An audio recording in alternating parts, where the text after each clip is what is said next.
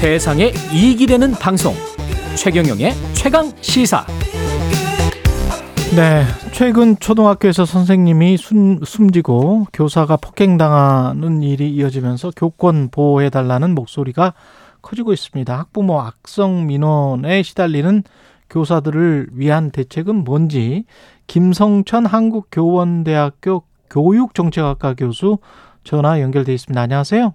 예, 안녕하세요. 예. 교사들이 학교 현장에서 보호받지 못하고 있습니까? 지금 현재? 예, 그렇다고 봐야 되겠죠. 예. 음, 최근 들어서 이제 교권 침해가 많이 되고 있다라고 음. 하는 것들도 많고 소송이라든지 이런 것들이 있다 보니까 많이 위축되어져 있는 그런 상황으로 보여집니다. 뭐 위원회 같은 게 있나요? 교권 보호 위원회 같은 게 있습니까?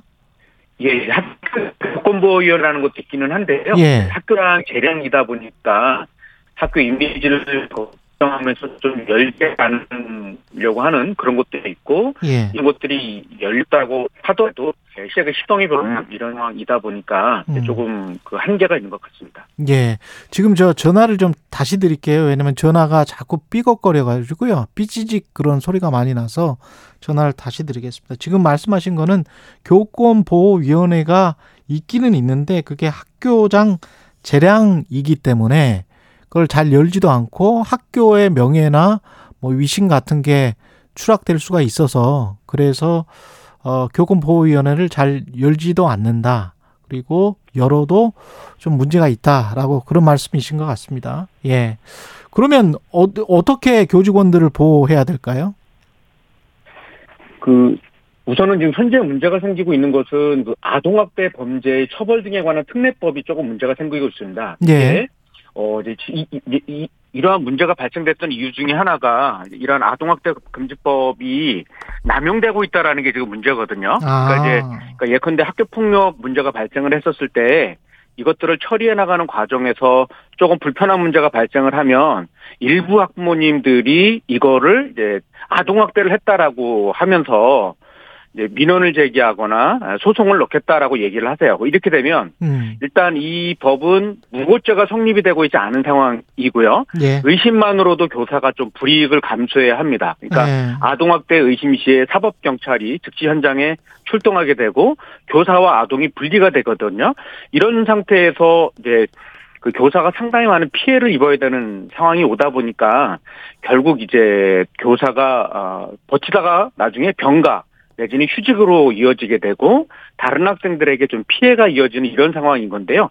이런 어떤 남용 사례가 많아지다 보니까 어 현, 현실에서는 이제 좀 여러 문제가 좀 풀리지 않고 오히려 좀 꼬이는 이런 상황이라고 볼 수 있겠습니다. 근데 아동학대 금지법이 주로 서구 사회에서 보면은 부모들의 아동학대를 금지하기 위한 법이잖아요. 그렇습니다. 원래 이 법 취지는 가정에서의 아동학대를 막기 위한 부분들이었었는데요. 예. 근데 이제, 과- 이제 일부 이제 예전에 어린이집이라든지 뭐 이제 학교에서 일부 그런 아, 부정적인 사례가 있다 보니까 예. 그 내용이 이제 좀 확대가 되어지기는 했었는데 예. 어, 이 법이 취지와 달리 오히려 이제 교사들의 어떤 정당한 교육 활동 자체를 좀 막는 이 남용하는 쪽으로 이게 악용이 되다 보니까 사실은 이게 이렇게 불거진 이유 중에 하나가 그 전보다 이게 이 법이 만들어지고 나서부터 기하급수적으로 지금 이 문제들이 불거지고 있고 어 지금 남용되고 있고 어, 교권 어. 침해되는 사례가 늘어나고 있다는 게 현장의 분석입니다. 그렇군요. 그러니까 학부모가 일부 아- 아주 일부 학부모겠죠. 일부. 일부 학부모들의 갑질할 수 있는 법적인 근거가 되고 있군요. 아동학대 금지법이.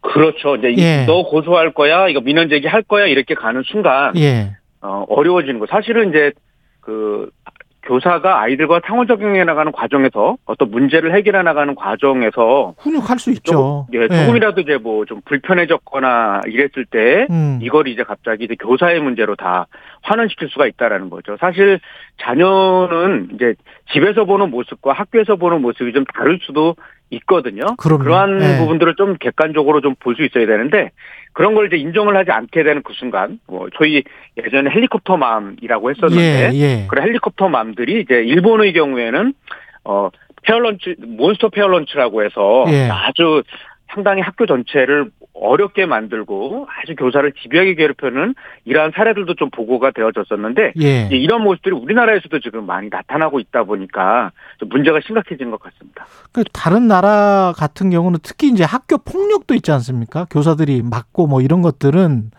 학교에 무슨 그 경찰 비슷한 사람들이 있잖아요. 미국 같은 경우도 그렇죠. 그런 것 같은데 한국은 그런 건 도입할 필요가 없나요?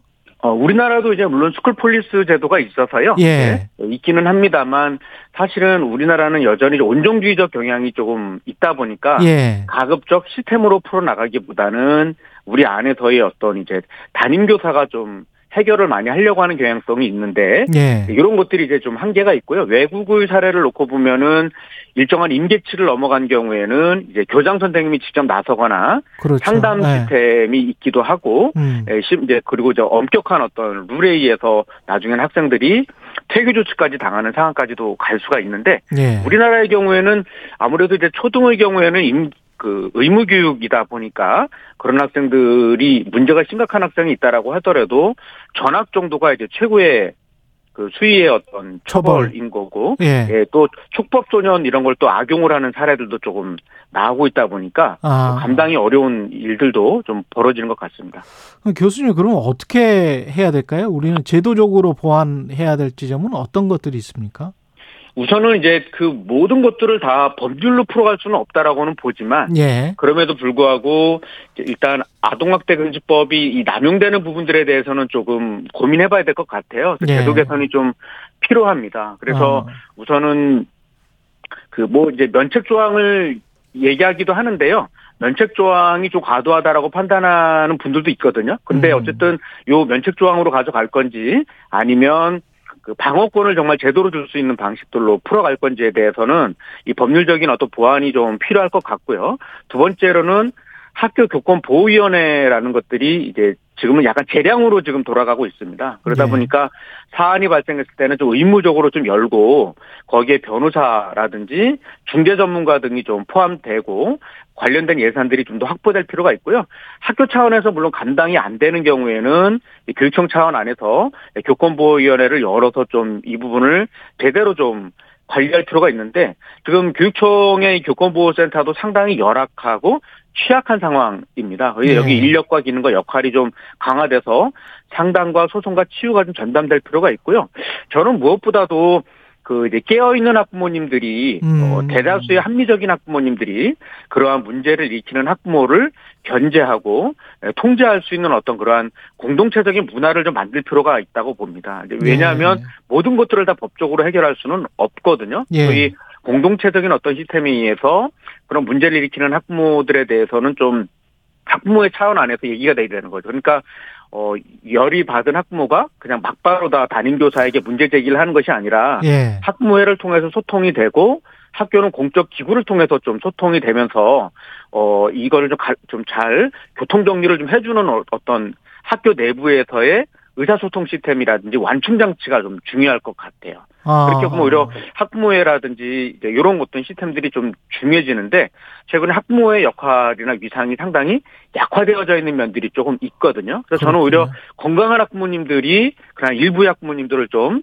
견제해 줄 수 있는 시스템까지도 이 공적 시스템을 어떻게 가져갈 거냐도 함께 고민해 봐야 된다고 봅니다. 그것도 법 만능주의로 해결할 수는 없거든요. 예. 그러네요. 왜냐하면 학교의 사안이라는 게 뭐 임계점을 달한 사항들은 물론 이제 법률적인 문제로 가야 되겠지만 음. 상당수의 부분들은 이 교육을 바라보는 관점이나 아이를 바라보는 관점에서의 차이일 수도 있거든요. 음. 이런 지점들을 조금 더 객관적으로 학부모님들이 좀 인지할 수 있는 그러한 어떤 의사소통 시스템이 좀 함께 논의가 될것 같습니다. 그것 자체가 교육일 수도 있겠습니다. 그 과정 아, 자체가. 그렇습니다. 이게 예. 우리가 이제 교육 학교라는 공간은 꼭 음. 뭐 사법기구는 아니고 그렇죠. 경찰과는 다른 뭔가가 있지 않겠습니까? 그렇죠. 사실은 분명히 어, 부모님들도 그 자녀를 기르는 과정에서 성장해 나가야 되고 음. 그 자녀를 좀 더 객관적으로 바라보면서 혹시 자녀가 갖고 있는 문제가 뭔지를 또 파악해보고 음. 다른 선배 학부모님들의 이야기를 좀 들어가면서 또 전문가의 교사들과 함께 소통해가면서 어 이렇게 봐야 되는 건데 최근에 학부모님들께서 이제 그 자녀를 아이가 이제 보통 뭐 하나 정도가 이렇게 되어 있다 보니까 예. 상당히 이제 그 아이에 대한 사랑이 왜곡된 방식으로 나갈 수도 있는 거죠. 네, 그렇죠. 그래서 또 최근 들어서 또 이 금쪽이라고 하는 음. 그러니까 거의 폭력 성향이 상당히 강해졌거나 예. 어, 정상적인 아이들의 그 범죄에서 벗어난 이런 아이들도 분명히 있거든요. 예. 이런 문제들은 한 교사 개인이 해결하기가 좀 어려운 상황인 그렇죠. 건데 예. 지금은 이거를 그냥 학부모가 바로 교사 개개인에게 문제를 제기하는 수준으로 이게 음. 가다 보니까 감당이 안 되는 것 같습니다. 그런 의미로 보게 되면 음. 대화의 시스템이라든지 예. 상담 시스템이라든지 그런 특별한 아이들을 위한 치유 프로그램이라든지 교육 프로그램들이 함께 맞물려 돌아가야 되는데 예. 지금은 이제 담임 교사가 다 그것들을 그렇죠. 감내하고 있고 음. 이런 거에 대해서 일정하게 이야기를 해도 학부모님이 인정을 안 하고 그렇죠. 오히려 우리 아이를 어떻게 했다 이렇게 되니까 어. 일이 더 꼬이는 것 예. 같습니다. 김성천 한국교원대학교 교수였습니다. 고맙습니다.